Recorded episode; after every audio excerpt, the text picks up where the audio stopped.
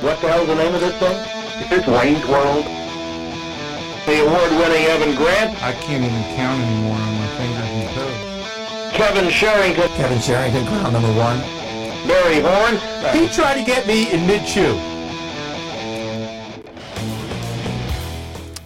Welcome in, everybody, to the much more high quality audio sound of Ballsy, the Dallas Morning News Sports Day DFW podcast. I am Evan Grant, joined by Kevin Sherrington and, as always, Barry Horn.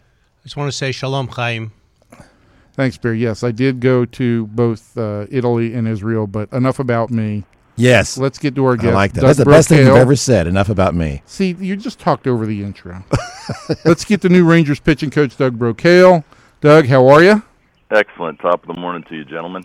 Uh, yes, and it is much better morning on take two here as we actually can understand one another. So Yes.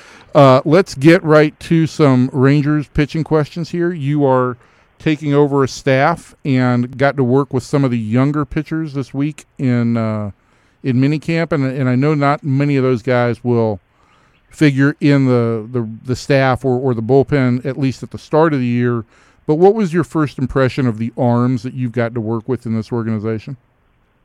Oh, very highly impressed. You know, as as the pitching coaches, we sat down and, you know, we got to see these guys throw off the mound. We got to see them go in, and uh, we hooked them up for a uh, mechanical test, and guys filtered out as they did, and finished up throwing a pen outside. It was a nice, beautiful day, and you know, when I looked at the other pitching coaches and sent them down the following day, there's not a lot of, oh my gosh, this guy needs a lot of work.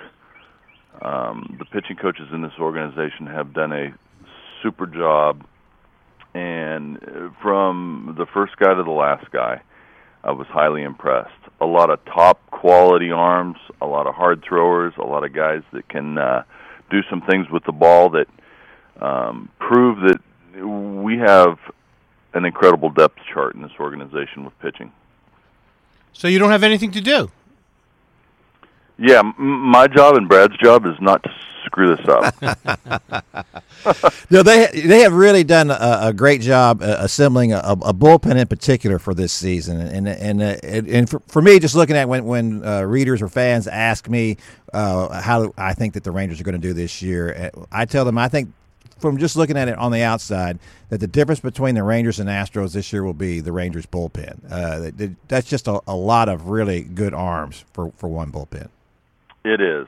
Um, you know, as a pitching coach, you talk about all the time.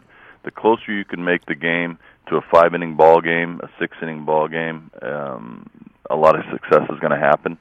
And we have the arms down there to to make that happen. Who, who would you uh, who would you see at this point? I, I, you know, is the is the bullpen wide open as far as roles are, are being defined, even as far as the as the closer? You know, I, I don't know. We haven't sat down and really discussed that. Um, we're, we're meeting again in in a few weeks to sit down and go over some things. You know, just looking at it, if it's not broke, don't fix it, and and that's pretty much my philosophy when when you're looking at things for for the future. Um, I'm coming into a, to this very happy. You know, I sat down with the guys. I talked to them about it. I've I've seen a ton of video you know, um, we have we have five five guys in that bullpen that can close for crying out loud. So, you know, if if something was to happen, knock on wood, nothing does, we'll be okay. Um, you know, Tully did a phenomenal job last year. But you look down the line, and you know you got you got Williamson, you got Tully, you got Dice, you got Deke, you got Kela, Shep, Jackson. Um, So you've already gotten familiar enough with the job to go to the one syllable nicknames, right? Yeah, I've you know you, you get in you get into town and and numerous times throughout the week, you know, as as you're you're talking, you know, I've I refer to you get messed up. I I did it yesterday and and I got corrected by a bunch of coaches. You know, you slip up and say Houston instead of Texas and and uh I wanted to make sure because you know when you when you sit down and you I, I call everybody by a nickname, and that's the first thing I ask them. Like, you know, Sadzeck's on the mound the other day, and I didn't want to say, "Hey, Saddy," that kinds of that. You know, that, that sounds a little, a little feminine. Well, so but you also I'm- had we also used to call you broke when you were here before. Oh, and and I've been broke forever. You know, mom and dad call me broke. So, you know, to hear Doug, it's like, hey, Doug. Sometimes they look at me and say, dude, are you going to answer? I'm like, what? Because I never hear it. You only hear nicknames. so Yeah, so broke. if, if you ain't broke, don't fix don't it. fix it. Yeah, Okay. that- that- thanks, Barry. Speaking of speaking of things that aren't broken and not and, and not necessarily fixing it, but I do think this is something you guys harped on last year with, with Jeff Banister when he came in, and I think it's going to be a big part of, of your philosophy with the starters going forward, and that is the idea of pitching inside more. Uh, what is your what is your feeling on, on what the benefits of, of of pitching inside more and claiming that inside portion of the plate are? Well, the most important thing is we all know that that you know the mistakes late in the ball game usually are made middle of the plate in. Um, as a reliever, uh, throughout my whole career, you hear, "Listen, you know, don't if you're going to give up a bomb, give it up to the big part of the field, which is usually away." Um, so much has to happen. Hitter has to be more on time. So you know the the main goal for pitching inside is buying real estate. If we're gonna if we're gonna primarily make our living away, then we have to buy real estate. And for that to happen, you have to pitch in. You have to pitch in for strikes. You have to pitch in for effect. You have to pitch in up, and that's that's the goal. Is hitters will tell you, man, I don't like the ball inside. Well, if you don't like the ball inside, then you're going to get the ball inside Right. and the, the starting staff has that capability, and they're going to pitch inside because the hardest thing for a reliever is to come in and establish in. You're you're you're losing effectiveness. You're wasting pitches. If if if my seventh inning guy or my eighth inning guy has to come in and establish inside because it hasn't been done, then you know those are the games where you look back. Well, what beat us? Well, the fact that we didn't pitch in. So you know, That you wasted some of your pitching in, relievers. I made my pitch away down and away, and he hit. You know, there were two back-to-back triples down the line. right. So we are going to pitch in, um, and I'm not talking going out and plunking guys in the middle of the back. I'm I'm talking we're going to pitch in. We're going to do it for effect, and and we're going to be very aggressive, and you, you know you can talk about it, but you'll see it in early spring training. Why do you feel like that? Because that is kind of an age-old thing to do that, uh, and certainly it happened a lot. Uh, you know, in, you know, in the 40s, 50s, 60s, 70s, and it seemed like it, uh, that pitchers got away from that. Uh, do you feel it's because guys are just afraid of of, of hitting uh, hitting the, the batters, and they don't want to give up that uh, that base runner? You know, we talked to some of the players about that, and the first thing they said, "Well, you know, that you know, if I happen to hit the guy, it's my earned run. I don't care about your ERA. Your ARA, your ERA is is not important to me as your as your pitching coach. Wins and losses, and you're going to have a lot more wins if you're pitching inside. And if you happen to hit a guy, you know, my theory when I talk to the guy is, listen, if they don't want to hurt, it's their fault if they don't get out of the way you know, and obviously we're not talking about pitches that that are centering guys up in their back. I'm not talking about that. I'm talking about pitching inside, and if a guy wants to dive out and get hit in the elbow or or get hit in the rib cage because he's you know, his upper body ends up near the black of the plate, then he's going to have to learn, hey, if if I don't want to hurt and I don't want to have have the opportunity to maybe get hurt and be out, then you're going to have to stop trying to cover the entire outside part of the plate. the the thing about pitching inside to me that's always been um, kind of uh, uh, hard to grasp, uh, and, I think it's hard to grasp for, for some pitchers is the idea of pitching inside for effect. And you talk about not necessarily going out and hitting guys in the back, but I do think it, it, it's tough for a pitcher to pitch off the plate inside. Um, and kind of get away with it, and and uh, how difficult is that to actually uh, effect? It's not that uh, honestly, you know, uh, when when we were talking about it, I said, well, I didn't have a problem doing it, and, it, and and the other coaches know I didn't have a problem doing it. And I asked Brad because Brad Holman pitched inside, Mm-hmm.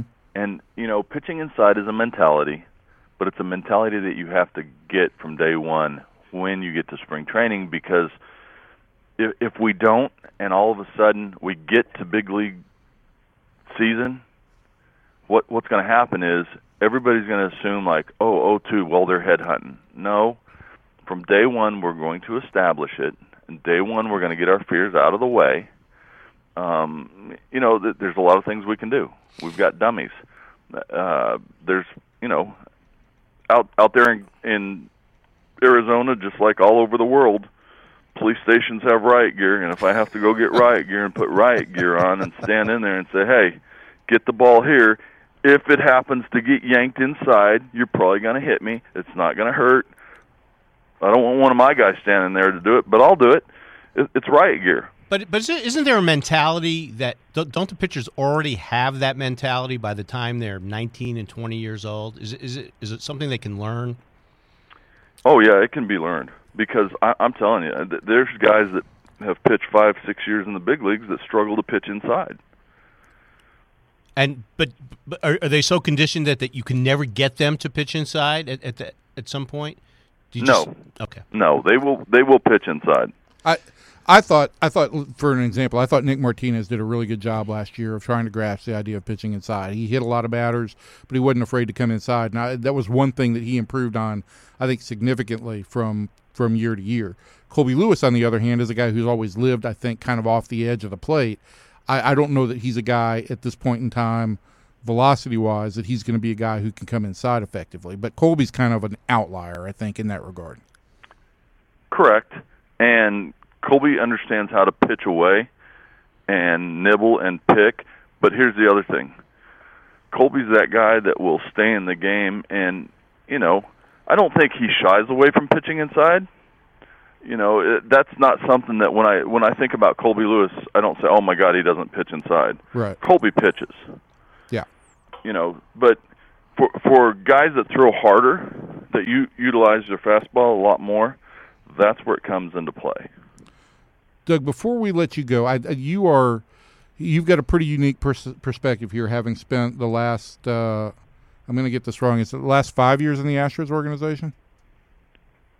Yeah, Since 2010. Okay, so five years in the Astros or six years in the Astros organization.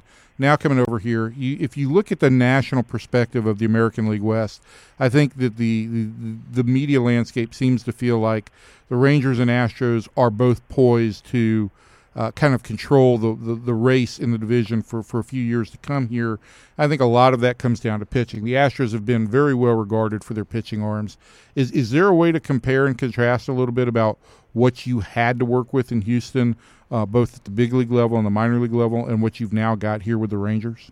Well, the Houston Astros have a ton of talent as far as arms, and I mean a ton of talent. Um, the thing that, that I noticed was, you know, last year at Double A, I had a ton of that talent, and when the ton of the talent moved north, either to the big leagues or Triple A, I got more of the talent. um, but I will tell you, if and, and you read a lot of things, and this isn't, you know, I'm not taking a shot at Houston. I'm not trying to bolster our fans and, and let them know that, oh, well, we're that much better. But the arms that I saw, and the arms that we have on paper, and the guys that we saw face us at the Double A level last year, and listening to my pitching coaches, who they had at Triple A, and and looking at our roster invitees, we have just as much, if not more, pitching as the Houston Astros. And that, and, and once again, that's not taking a shot on Houston. Um, I got to work with a ton of their talent, and and they have talent at the big league level. Sure. You know, so, but by no means am I sitting there going, "Oh my God, we have a long way to go to catch up with with the Astros." That's not true. We're we're right there, and if if not right there, then we're ahead of them as far as the talent of pitching. Was there one guy who really stuck out for you at, at minicamp? I, I imagine Sadzeck caught your eye because he does throw uh, into triple digits during uh, during the regular season. But was there was there somebody who really stuck out for, to you? Um, God, there was there was a lot of guys. You know, I I got to see Faulkner last year, and then, you know, when when you really pay attention because now he's your guy. Andrew Faulkner really stood out. Mhm. Uh, I watched a- Kello throw a bullpen the other day. He really stood out, and and and Keone wasn't part of of the mini camp, but he was there. So you know, obviously, I got to see a pen. Um, I'll be honest with you. Everyone surprised me at how well they came into this thing in shape. Um, you know, obviously, when when I called them, when I called them, you know, they did it different in the past. We weren't, you know, if they if they didn't want to throw a bullpen, they weren't going to throw bullpens, and and I was good with that because one, it's January twentieth or around there, the four days in that proximity, but uh, Nick Martinez surprised me. Um, you know, and watching the guys on video, it's impressive to see what guys can do, but it's more impressive when I really get to put my eyes on them, hear what they have to say, you know, the questions they ask. Um, no, no question should be left un, you know, unturned. You need to, you need to ask those questions so that one, I can learn who you are, what you're about, what pitches you like, and the, and these kids are right on the mark. I have one non-baseball question to ask because I I'm not privy to all the inside stuff. Evan is. You have five daughters, correct? Uh, I do. Doug? What's harder to control, five daughters or a bullpen? Uh, uh, neither. neither. Here's why. Do you have- It's it's it's not the struggles of the bullpen. It's it's me and Brad being able to get with Banny and say, hey, listen, you know, it's a long year. Um, I don't, you know, the thing the thing that's hard is when you have to look at the manager and say, hey, I know we're having a ton of success and these three guys are pitching their rear ends off in April and early May, but the other guys need to pitch because if we want those guys around when we get to October and early November, uh, the other guys need to take up some slack too. That's that's the hardest part. So you know, a pen in itself isn't tough because guys are going to tell us what roles they're going to take. You know, you want those guys to step up and capture a role. And let's face facts. A father doesn't control five daughters. You just don't, right? Uh, no. but you do control the boyfriends. Do you, Yes. wait, wait, wait. Do, do- Absolutely. when when uh, the boys come knocking on the door, do you do you remind them that you're an advocate of pitching inside? No, I just let them know that, you know, I have a lot of acreage and shovels, and Okay, you know, okay. I, I don't want to have to eat a human to hide, hide the evidence. Did, actually, did you That's a- kill? that's a good you, takeaway I don't want to get into humans, but did you kill anything this year, or did you just do stalking? I'll be honest with you, I, I didn't get out. You did not hunt at all this year. No, you know, with the new job and and all the video that I had to watch and the phone calls you have to make and the preparation for for planning out how the spring's going to go and how mini camp is going to go and uh, I made I think this was my fifth or sixth trip up to Arlington. Um I just wasn't time. All right, so just promise me this: you won't go hunting any sports writers this spring. Oh, come on.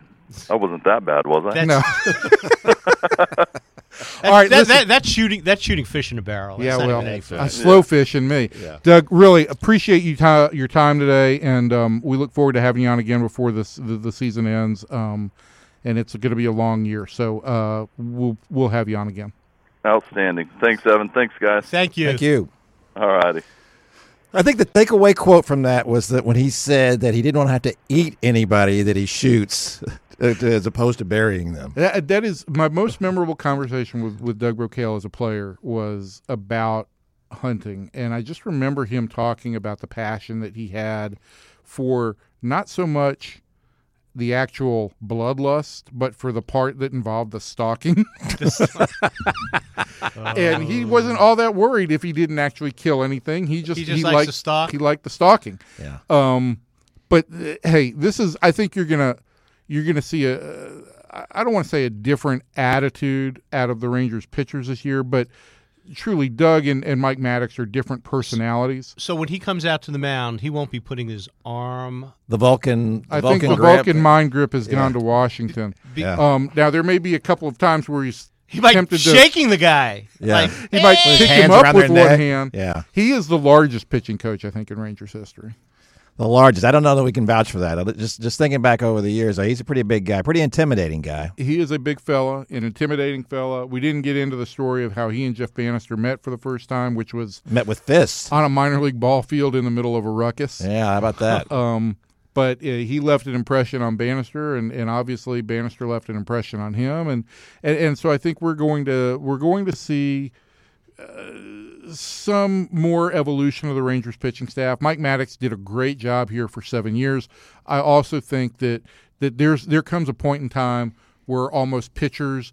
Uh, and, and players almost kind of start to what you're familiar with. You start to tune out. is Mm-hmm. is it, is it like head coaches in football? You go from the quiet coach to the. The I think it's I think it's that way in just about every coaching job that where you're trying to get a message You to ch- you somebody. just change. You go pendulum to pendulum. It's never we got an intense guy, we've got a cerebral guy. We've oh we'll go get another cerebral guy. what kind of guy are you? He's certainly not the cerebral guy. No, and I'm not intense either. I'm pretty much the fat, slothy, laid back guy. That's the typical sports Are, aren't we all? Yeah, and and you don't see a lot of those in coaching for some reason. I don't know why. I do I think the interesting thing about to me with Banister, I mean, we need to get out of here pretty quick, but but is that uh, it wasn't so much that I think that he would. You see so many times you go to the opposite whenever you let a coach go, uh, but in this sense, he only had one guy on his staff last year. That was Tony Beasley was his guy, right? who arguably might have made the most impact of any any coach on the staff. Yeah. And this year he's got he's got the hitting coach, uh, Anthony Iapoce, who we have had on. We, he has Brocail. He's got Beasley. Uh, I think he developed a really good r- rapport with, with Steve Buechele, who was kind of one of those I don't want to say forced marriages, but but a guy who was Right. somewhat given to him. Jayce Tingler is a guy who was who he didn't know before, who I think also had a very under the radar but strong impact on this club. He's getting his coaching staff now, and and and uh, as Gerry Fraley wrote the, this weekend, you know we could see an improved performance out of the manager this year, even off of uh, off of his first year as he gets more comfortable and gets more familiar with things in, in, in his position, A- a- and I think the the coaching staff is a big part of that. Before we leave, I just want to remind everybody that this is one of three podcasts we're doing this week. We have a Cowboy podcast coming up with Bob Sturm, where we're going to be talking about the Senior Bowl and Cowboy drafts. And Kevin Sherrington has, has dipped into his bag of old phone numbers and has gotten us R.C. Slocum, who will talk college football with us. Right. And you have dipped into your old phone numbers, but none of these 900 numbers seem to work. Hey, hey, hey, hey! Well, time to say goodbye, Evan. All right. So goodbye, Bye, Evan. everybody.